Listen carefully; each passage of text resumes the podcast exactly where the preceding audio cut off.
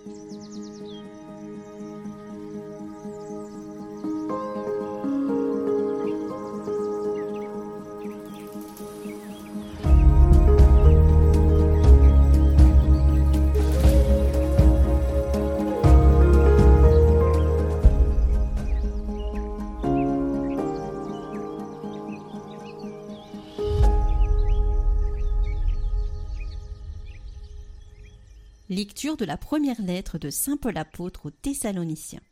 Frères, pour ce qui est de l'amour fraternel, vous n'avez pas besoin que je vous en parle dans ma lettre, car vous avez appris vous-même de Dieu à vous aimer les uns les autres. Et c'est ce que vous faites, envers tous les frères de la province de Macédoine. Frères, nous vous encourageons à progresser encore. Ayez à cœur de vivre calmement, de vous occuper chacun de vos propres affaires et de travailler de vos mains, comme nous vous l'avons ordonné.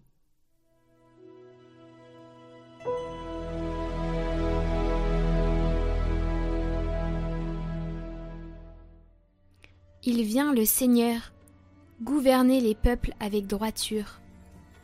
Chantez au Seigneur un chant nouveau, car il a fait des merveilles. Par son bras très saint, par sa main puissante, il s'est assuré la victoire. Que résonne la mer et sa richesse, le monde et tous ses habitants.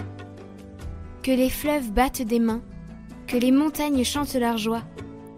Acclamez le Seigneur car il vient pour gouverner la terre, pour gouverner le monde avec justice et les peuples avec droiture. Il vient le Seigneur gouverner les peuples avec droiture.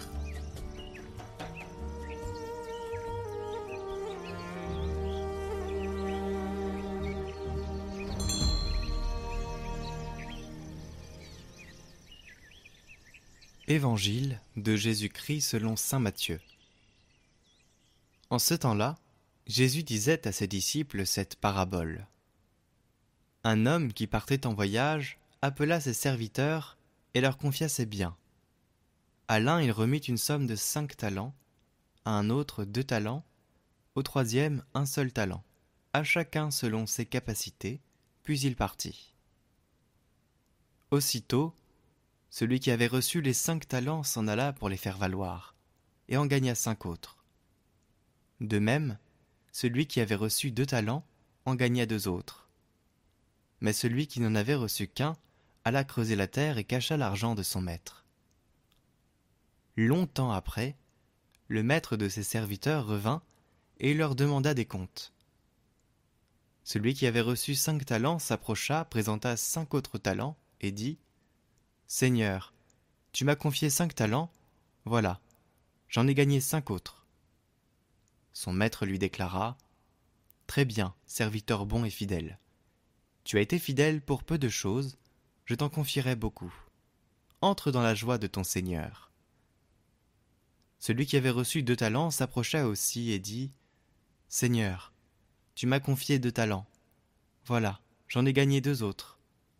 Son maître lui déclara Très bien, serviteur bon et fidèle. Tu as été fidèle pour peu de choses, je t'en confierai beaucoup. Entre dans la joie de ton Seigneur. Celui qui avait reçu un seul talent s'approcha aussi et dit Seigneur, je savais que tu es un homme dur. Tu moissonnes là où tu n'as pas semé, tu ramasses là où tu n'as pas répandu le grain. J'ai eu peur et je suis allé cacher ton talent dans la terre. Le voici, tu as ce qui t'appartient. Maître lui répliqua Serviteur mauvais et paresseux. Tu savais que je moissonne là où je n'ai pas semé, que je ramasse le grain là où je ne l'ai pas répandu. Alors, il fallait placer mon argent à la banque, et à mon retour je l'aurais retrouvé avec les intérêts. Enlevez-lui donc son talent, et donnez-le à celui qui en a dix. Car à celui qui a on donnera encore, il sera dans l'abondance. Mais celui qui n'a rien se verra enlever même ce qu'il a. Quant à ce serviteur bon à rien, jetez-le dans les ténèbres extérieures. Là, il y aura des pleurs et des grincements de dents.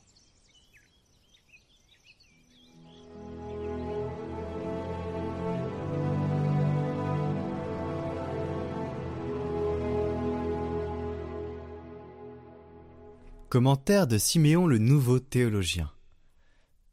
La créature, que peut-elle bien connaître sans son Créateur? Ce qu'elle a reçu de connaissance, il faudra bien qu'elle en rende compte, et de son action et de son activité en toute justice et équité. En effet, pioche, faux, serpe, et scie, hache, bâton, lance, dague et arc, javelot et tous les autres outils de l'existence, chacun possède sa propre opération. Mais ce n'est pas de lui-même qu'il la tient, c'est de nous, bien sûr, et l'artisan fait travailler chacun de ses instruments dans les règles de l'art, pour ce qu'il a choisi de faire. C'est bien ainsi, crois-moi, que Dieu nous a fait pour agir, chacun, fidèlement dans les actions de la vie.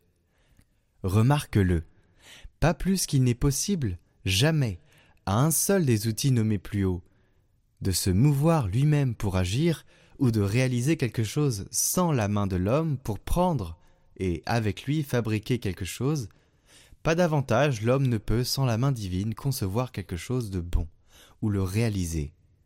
Remarque-le, le Verbe artisan m'a fabriqué tel qu'il l'a voulu, il m'a placé dans le monde. Comment donc, dis-moi, pourrais-je penser ou réaliser comment pourrais-je opérer quoi que ce soit sans la force divine? Celui qui m'a fait don de l'intelligence, tel qu'il l'a voulu naturellement, c'est lui aussi qui me donne de penser tout ce qu'il sait m'être utile, et qui m'accorde le pouvoir d'opérer ce qu'il veut. Si donc c'est cela que je fais, à coup sûr, il me donnera davantage, et m'accordera des pensées plus parfaites dans son amour, mais si je néglige même ce peu qui m'a été confié, à juste titre, je subirais le châtiment d'en être pour de bon privé par Dieu, qui me l'avait donné, et je me retrouverais inefficace, outil inutile, pour n'avoir pas voulu mettre en pratique les commandements du Créateur et m'être abandonné à la paresse et à la nonchalance. Voilà pourquoi j'ai été rejeté des mains du Maître.